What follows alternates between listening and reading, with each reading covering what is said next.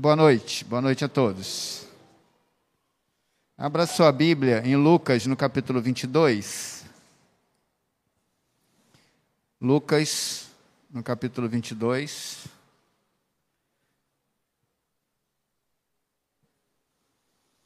Evangelho do nosso Senhor Jesus Cristo, conforme o relato do evangelista Lucas, no seu capítulo 22.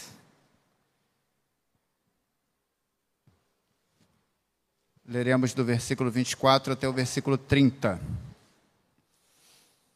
Lucas, capítulo 22, do versículo 24 até o versículo 30.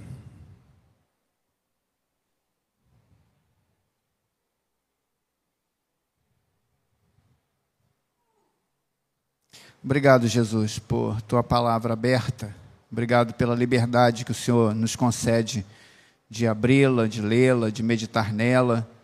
Obrigado, que se mantenha assim no nosso país, essa liberdade de proclamação da tua palavra.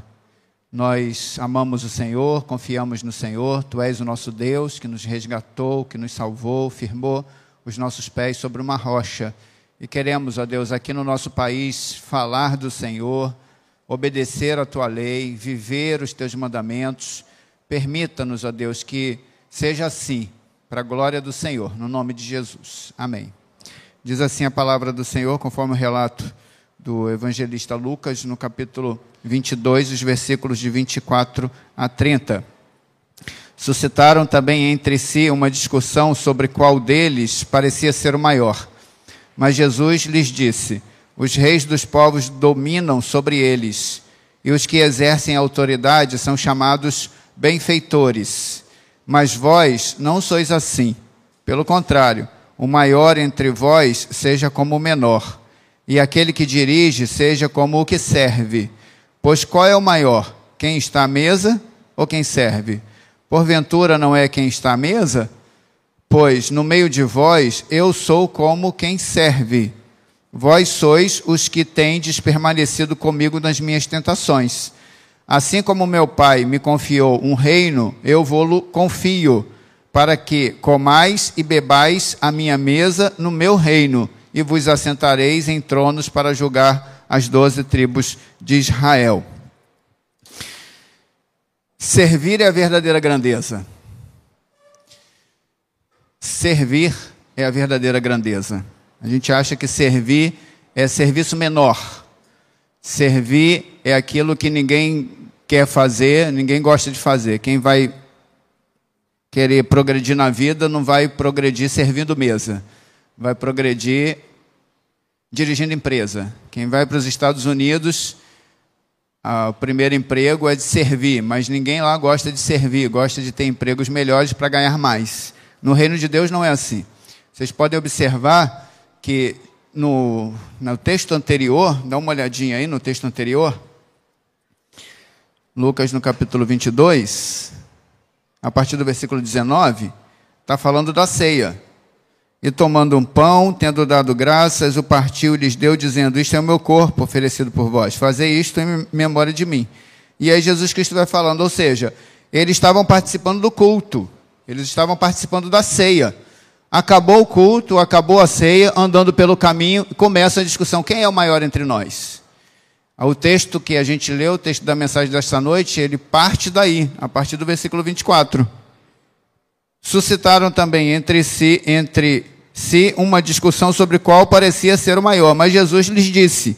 E Jesus, ele interrompe essa discussão e Jesus Cristo faz uma denúncia terrível ao coração do ser humano.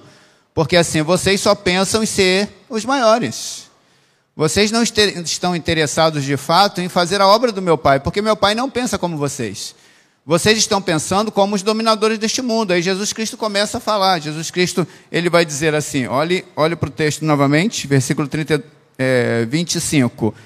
Mas Jesus lhes disse: Os reis dos povos dominam sobre eles, e os que exercem autoridade são chamados benfeitores. Ou seja, essa denúncia que Jesus Cristo está fazendo é que os reis da terra, eles dominavam sobre os gentios e eram geralmente considerados grandes pessoas. Fulano fez grandes obras no nosso país. Fulano fez grandes obras é, sociais no nosso país. Alimentou um monte de gente. Deu um dia, que grande homem. E vocês ainda chamam esses homens de benfeitores. Só que esses homens são déspotas cruéis. São homens que massacraram a sociedade, que mataram pessoas. Jesus Cristo está falando, esses reis que vocês estão dizendo, que vocês admiram, que vocês acham que são grandes homens e grandes líderes, são déspotas cruéis, mas vocês os chamam de benfeitores, porque eles fizeram algumas coisinhas. Isso é o reino do mundo. E Jesus Cristo está falando isso, fazendo essa denúncia para esses que falam: quem é o maior entre nós? Quem é que vai estar do lado de Jesus? Quem vai encabeçar essa história? Jesus Cristo faz essa grande denúncia. Jesus Cristo vai dizer assim: não deve ser assim em relação aos seguidores do Salvador. Entre nós, não é desta maneira. E Jesus Cristo, ele passa a falar dele, né, de como Deus o envia para o mundo e como é a postura dele aqui na terra, que é a postura que nós devemos seguir. Então, os que querem ser grandes, eles devem tomar os lugares menores, ou o lugar menor. E os que querem liderar devem humilhar-se para servir os outros. Essa é a postura de Jesus. Então, na avaliação dos homens, era mais importante ser um convidado na refeição do que servir as mesas. Então, aqueles que são convidados para uma grande festa, ou aqueles que vão para um restaurante, aqueles são considerados maiores os que sentam à mesa. Aqueles que vão servir, que são os garçons, Tomara que vocês não façam isso, porque é algo horrível. Acha que o garçom é o menor e está ali, é um serviçal que deve ser maltratado por nós. E não é verdade. Ele está executando um serviço, um serviço digno, o ganha-pão da sua casa, o sustento da sua família. E tem alguns que mal, maltratam os garçons. Jesus Cristo fala assim: esses são felizes também. Ou seja, Servir é a verdadeira grandeza. Servir é uma grandeza. A gente chega no final do ano e entram as discussões dentro das sociedades internas e, e das nomeações que se faz no conselho. Quem quer servir? Ah, pastor, mas eu já faço muito. Fulano está ali, ó, podia ajudar, podia servir. Ah, não, mas eu tenho meu trabalho fora, eu tenho a minha carga horária, eu tenho sustento da minha família. E a gente foge. Falando mentira? Certo ou errado? Tem nem relógio, né? Para fazer o certo, certo ou errado. E aí a gente começa a fugir. Não fuja. Servir na casa de Deus é uma grandeza. É a maior grandeza de todas. Sabe por quê? Separei quatro coisas rapidamente. Ih, pastor, agora não vai fazer mais três pontos, quatro pontos. Olha que evolução. E aí, com a conclusão, rapidamente, para a gente poder ir para a ceia e ir para a votação, para dar o golpe no reverendo Ebenezer. Primeiro, quando falamos acerca de servir, damos a entender o trabalho feito a outra pessoa. Então, quando Jesus está falando de servir, Jesus está falando que um trabalho é realizado para o outro. Quando a gente está servindo a igreja, a gente está recebendo outras pessoas, a gente está abençoando outras pessoas. E não somente é, nesta conexão, mas nós estamos servindo ao próprio Deus. Porque quando a gente realiza o serviço dentro da igreja, seja ele fazer uma faxina, seja ele na cozinha, seja ele na tesouraria, seja ele no louvor, seja ele na pregação, seja ele na porta, na junta diaconal, seja qualquer serviço executado na mídia, todos eles é para a glória do Senhor. O Senhor recebe com alegria aqueles que servem a Ele, servem aos outros e servem a Ele. Ou seja, quando falamos acerca de servir, damos a entender o trabalho feito para outra pessoa. Nós nos colocamos à disposição, nós servimos a Deus, nós servimos ao próximo. Segundo, dentro desse texto, o serviço não exclui recompensa. Há recompensa no serviço. A gente chama assim, a ônus e bônus. A liderança é assim. Não tem jeito, a gente perde e ganha. Na liderança tem sacrifício, mas também tem os benefícios. Ah, pastor, mas trabalhar na igreja, às vezes num, ministério, às vezes liderar, eu vejo aí, pastor, sofre, sofre pra caramba. Assim, é, a gente sofre, mas também temos muitos benefícios. Eu não achava isso. Eu vou falar aqui se o reverendo Fábio Quintanilha é, ouvir, eu, eu, gente conversando, aí o Fábio Quintanilha, ele falou assim para mim, ah, no ministério tem muitos bônus. Na época que ele falou isso, eu olhei para ele e falei assim, bônus? Quais? Aí ele falou assim: Você não acha que tem bônus? Eu falei assim: Eu não. Para mim, o ministério só tem ônus. Porque há tanta crítica, né, tanto enfrentamento, que para mim parece um peso certa vez. Ele falou assim: Não, Hélio, tem muitos bônus. Por exemplo, quando a gente vê uma pessoa que não conhecia Jesus e conhece a Jesus. Que grande alegria para a gente. Quando a gente vê uma pessoa na igreja para baixo e conversa com o pastor, o pastor ora, no domingo seguinte ela está lá feliz da vida. Grande bônus. Se a gente olha para o ministério dentro da igreja, o ministério de louvor canta, tem aí o pessoal adorando, alguns a lágrima rola, grande bônus. Quando a gente serve na igreja, a gente vê pessoas se envolvendo com a igreja, grande bônus para a gente. A gente ganha também no nosso coração o, o, aquela, aquela pessoa que está servindo, às vezes você deita a cabeça no travesseiro e você fala assim: glória a Deus, porque eu pude ser usado na tua obra, meu Senhor. Graças a ti por este grande privilégio. Mas tem vez que o trabalho é intenso, que a dor é imensa, que é árduo, parece que tira o nosso couro.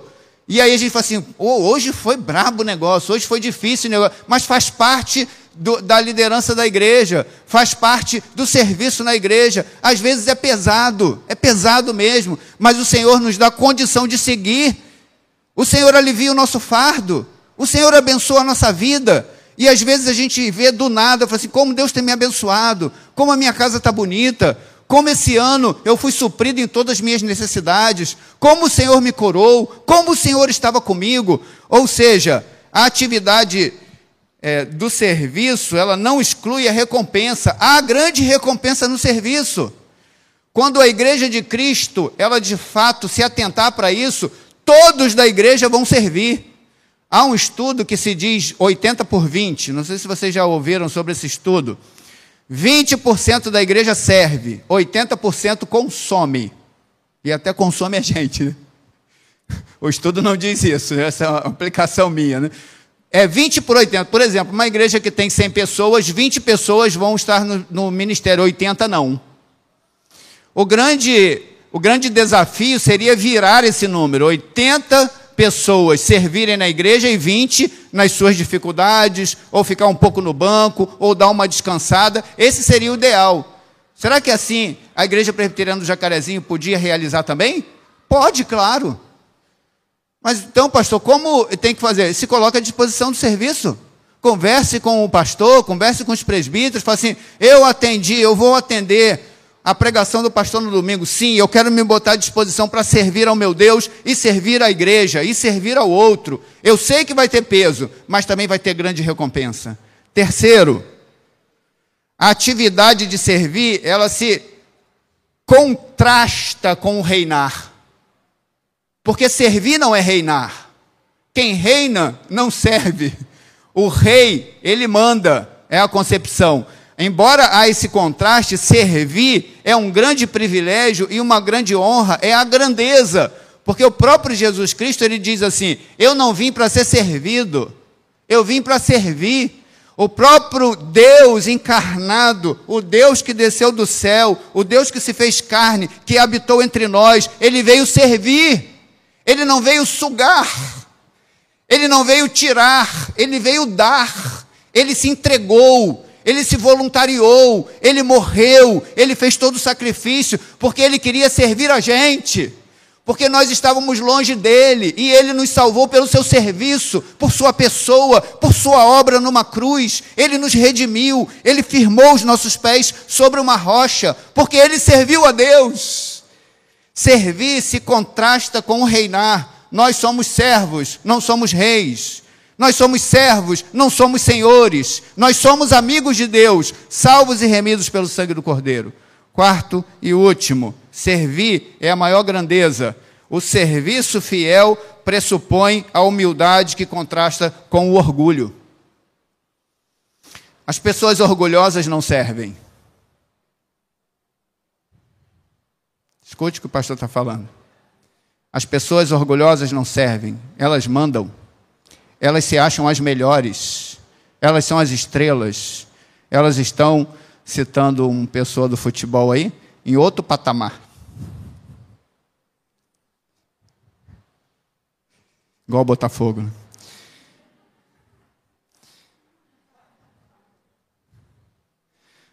Servir é um trabalho de humildade.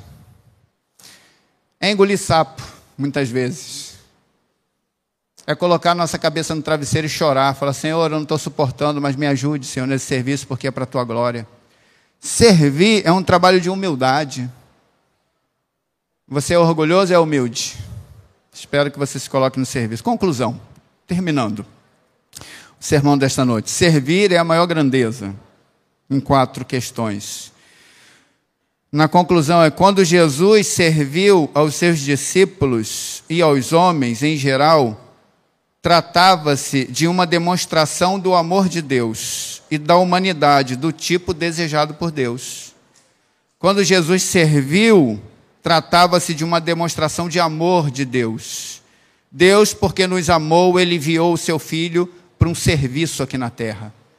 Essa demonstração de amor, ela deve continuar com a gente, porque quando ele chama a gente para servir, é servir a própria humanidade, é servir a igreja dele, é edificar a igreja dele. Por isso que servir é a maior grandeza que há para a nossa vida. Abra sua Bíblia lá em 1 Pedro no capítulo 4, versículo 10, para a gente concluir, 15 minutos. 1 Pedro, capítulo 4, versículo 10.